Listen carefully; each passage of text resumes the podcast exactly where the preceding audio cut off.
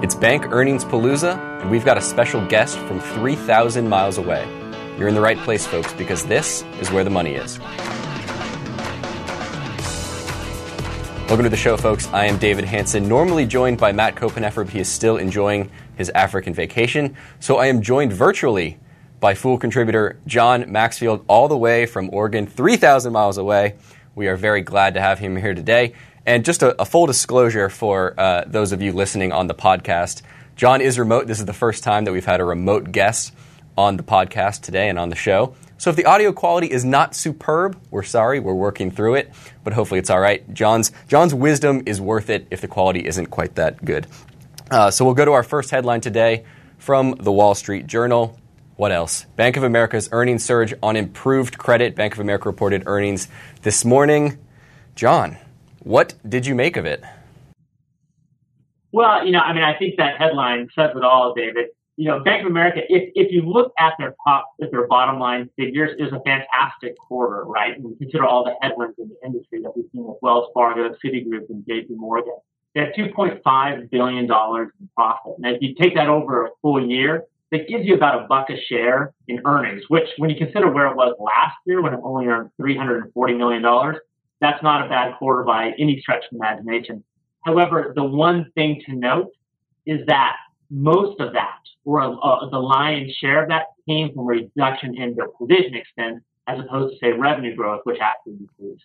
Yeah, absolutely. My, my takeaway of it was it was a pretty boring quarter, which is almost what you, you want to see from Bank of America. We're not in 2011 anymore, where there were these maybe exciting in a bad way, where you weren't sure what was really going to come out of the quarter. Uh, but we're really getting to the point where Bank of America, they're getting past a lot of these legal expenses, they're getting past a lot of the loan losses. So it's becoming a little bit boring now, but that's not necessarily a bad thing.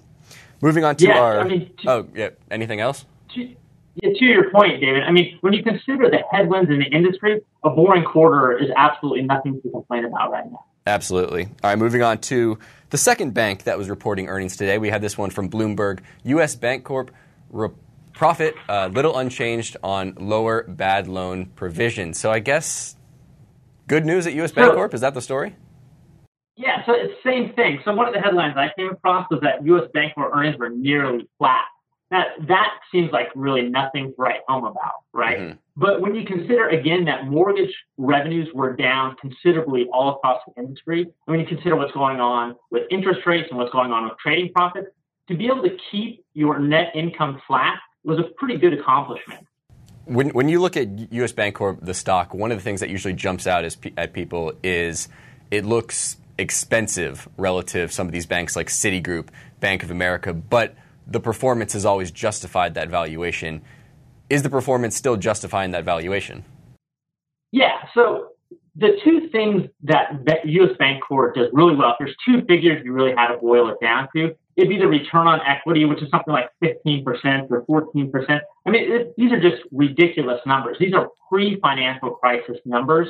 And U.S. Bank Bancorp is one of the few in the industry that's able to, to provide these to their shareholders. And when you have a higher return on equity, that justifies a higher multiple on your stock. And then the other thing that U.S. Bancorp does really well, and this contributes to its higher return on equity, is that its expenses, its expense base is extremely small. And you can see that with its efficiency ratio, which is something like 52%. And when you compare that to Bank of America, which is 75%, you can really see the strength of a bank like this.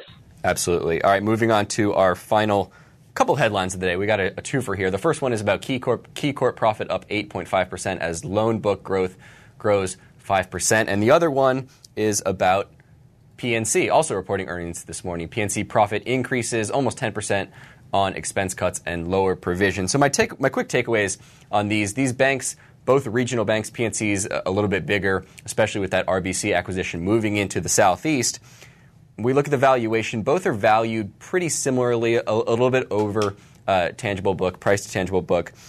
When I look at both of them from this quarter, not much stands out. Again, a pretty boring quarter.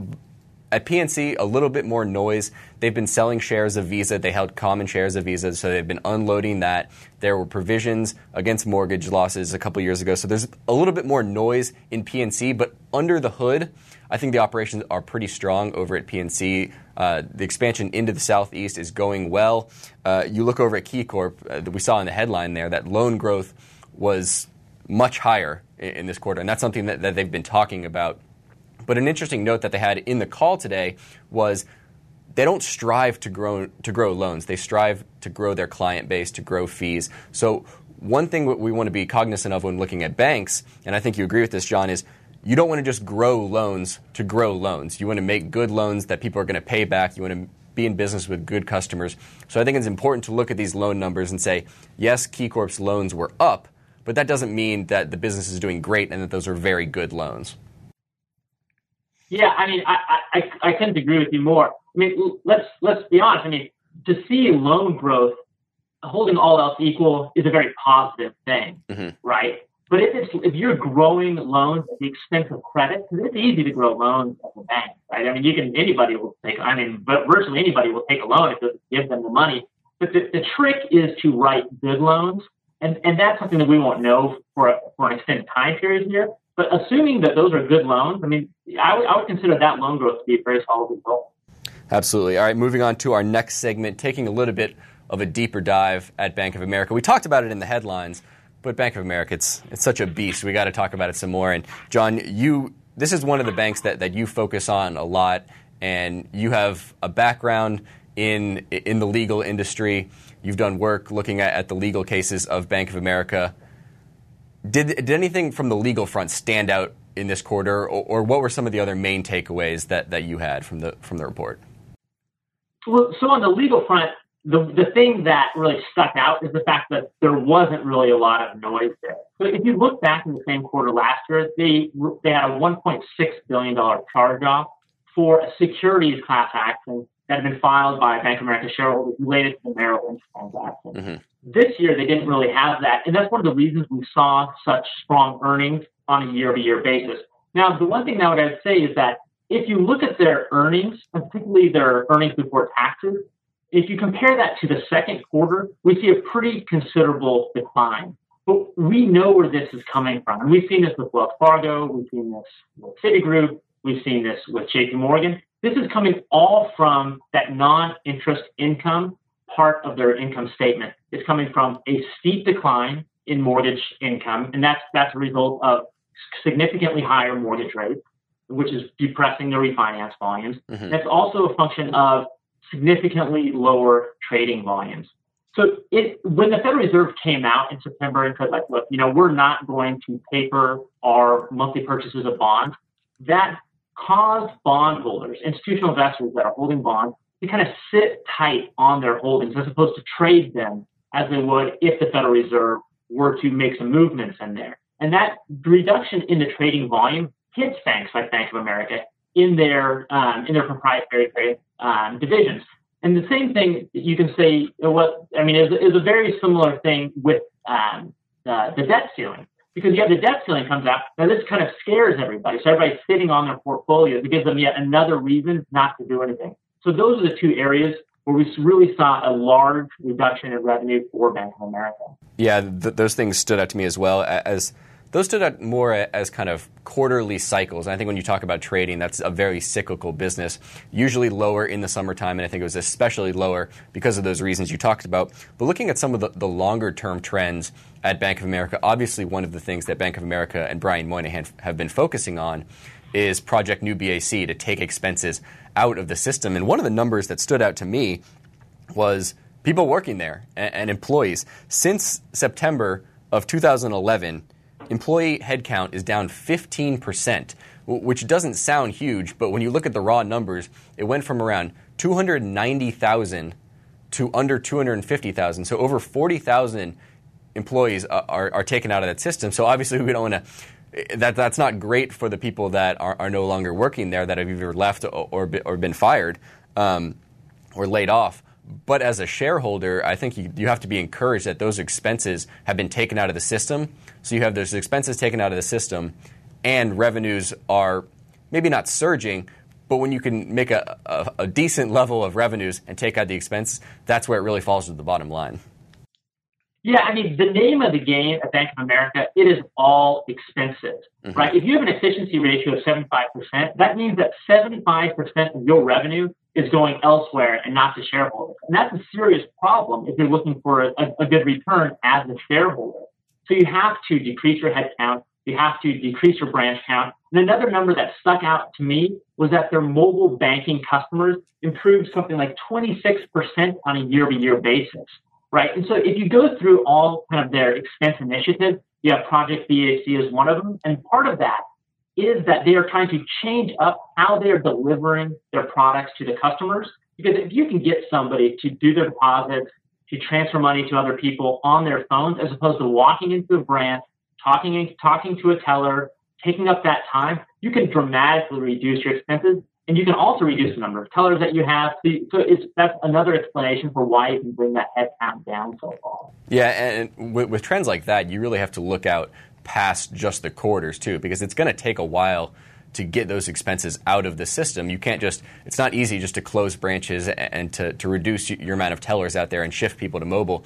So I think as a long term investor, that's something you can definitely be encouraged about. It's not something that's going to be a huge benefit for the rest of 2013. But when you look out to 2015, 2016, and then they can keep these expenses out and potentially increase revenue and build the client base, it could be a very powerful franchise.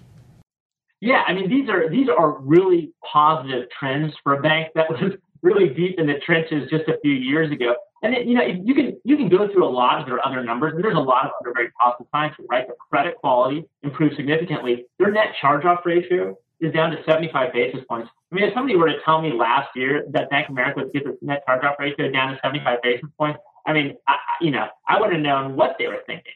Um, but that's a fantastic number. You know, you get it down 25 more basis points, and you're at a you're at a normalized level when times are good.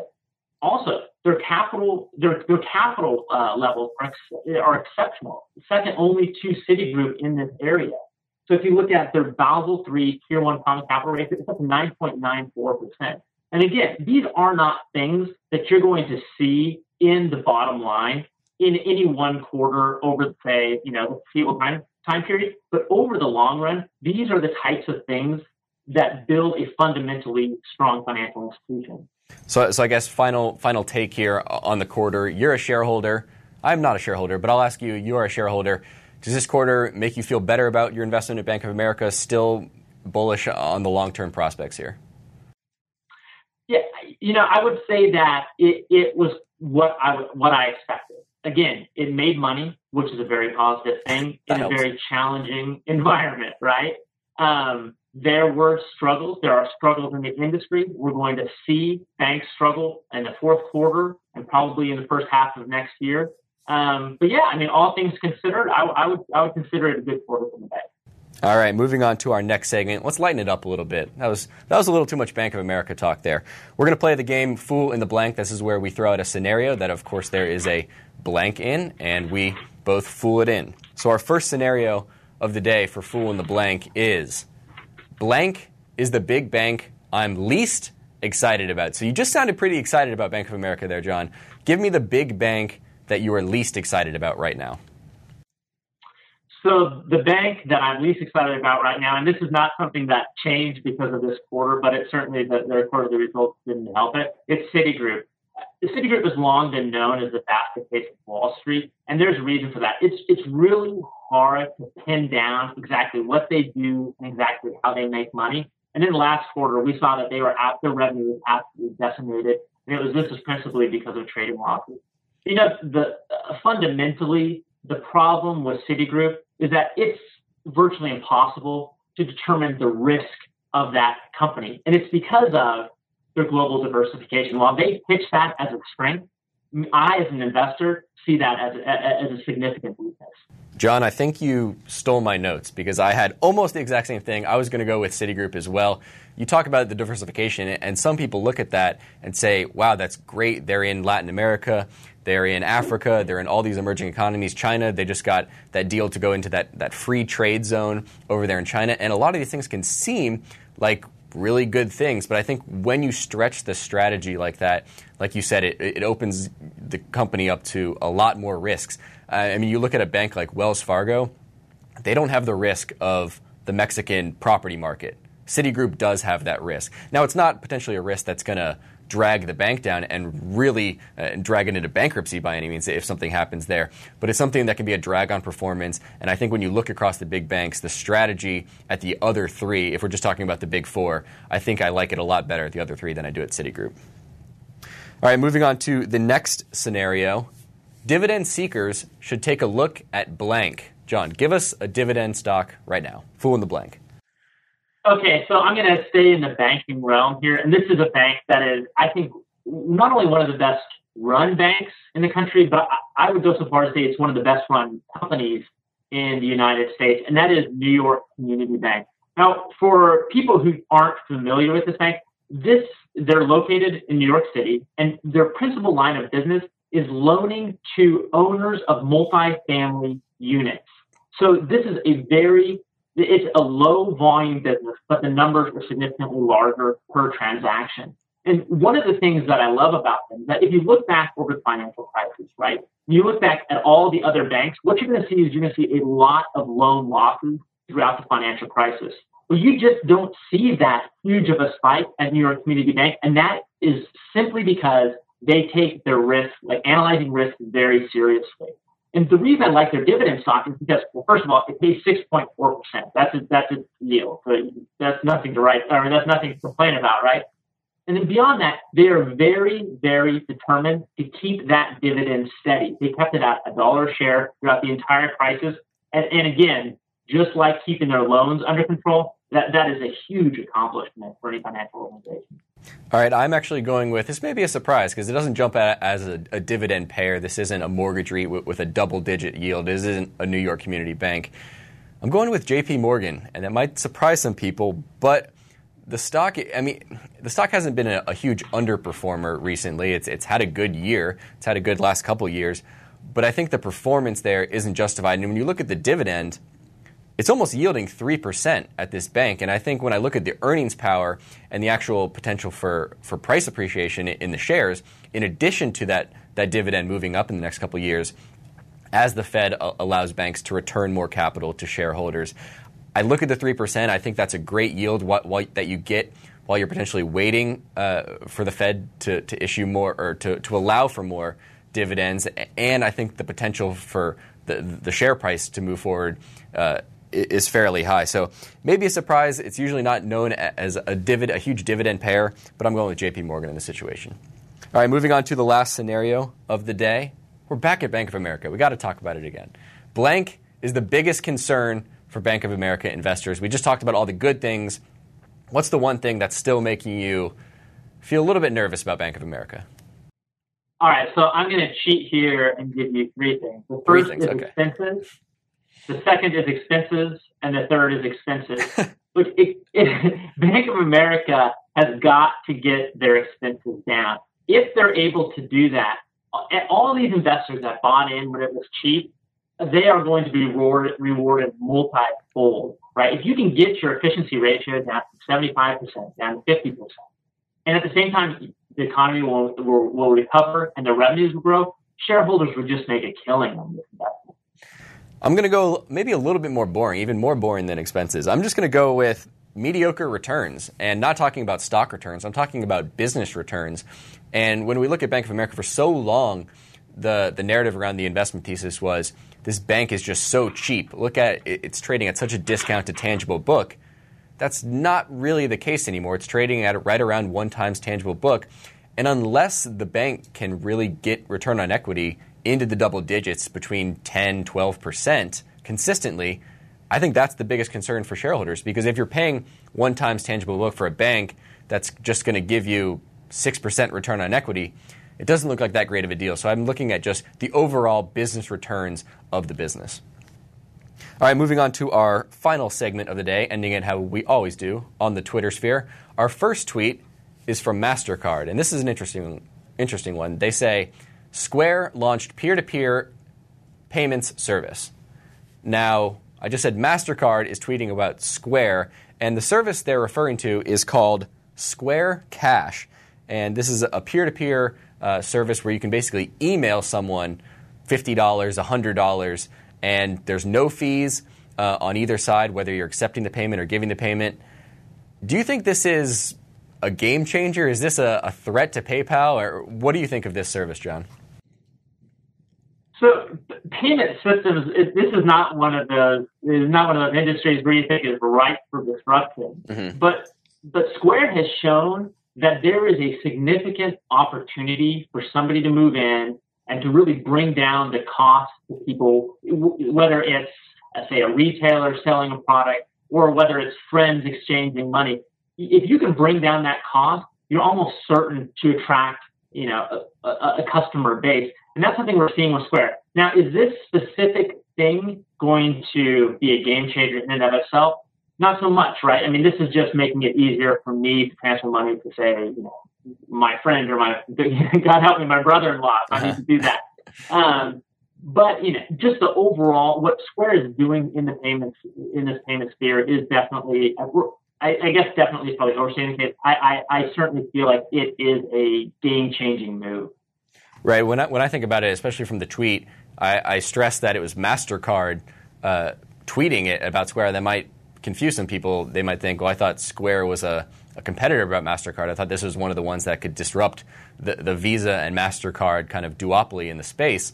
But with the the program Square Cash, you actually have to verify your debit account via MasterCard or Visa. So I think it also shows you how entrenched that those two giants are in the payments networks. And when we talk about PayPal, we talk about Square, these aren't really full on threats to Visa and MasterCard because they're still owning the networks that, that work between the banks and the, the merchants there. So I thought it was interesting just for, from a, a, a, challenger to PayPal potentially, but not a challenger to, to Visa and MasterCard.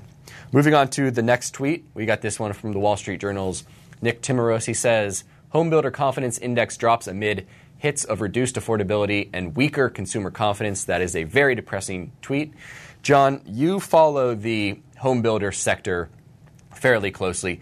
Do you care about homebuilder confidence and, and, and how they're feeling, or do you prefer to look at kind of what are the economics, what are the, the housing starts, and wh- what do you look at in that space?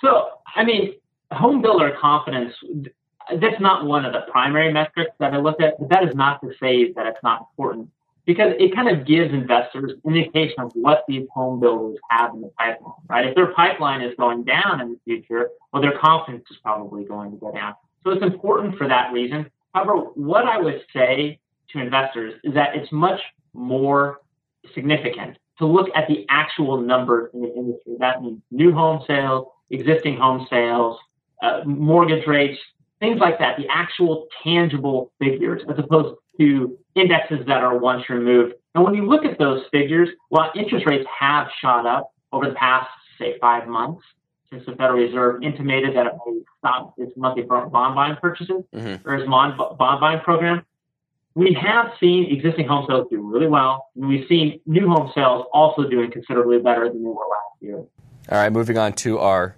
final tweet of the day. This is an interesting one. I like this tweet here. We got it from Veconomics. He says, I'm going to be the debt ceiling for Halloween. That sounds like a good costume. So, John, I'm going to put you on the spot right here. What is the weirdest thing you've ever been for Halloween? Going back to, you can go back to college years even. Oh, you know, I've never been a big um, I've never dressed up for Halloween that much, but this is what I'll say. This isn't weird, but but this is this will give you a, an idea of, of what it's like to be me on Halloween. When I was, you know, between eight years old and 14 years old, I had a paper I had a paper route. So I decided to do on Halloween is that I would just dress up as a paper boy. So I just wore my bag, and that also allowed me to collect a, a significant amount of candy. So boring, uh, but a, a, a very functional Halloween costume. The creative genius of John Maxfield. I'm going to go a little bit different. I'm going to go a little bit different than you. I don't know if I should be revealing this, but I was actually the the women's volleyball stars, Misty May and Kerri Walsh, with, with, a friend from college, dressed up as women's volleyball players. Not sure I should be divulging that on a on a national podcast or a show here, but that would be my weirdest Halloween costume ever. Uh, that'll do it for today. Thanks for being here, John. We appreciate it. Matt Koppenheffer will be back next Monday, so we have a couple more days of some guest appearances here. You can tweet at us. We are at TMF Financials. You can tweet your questions, comments, and we'll address them right here on the show. As I mentioned earlier, we are now in a podcast form on iTunes and Stitcher. Thanks for listening. Thanks for watching. We'll see you tomorrow.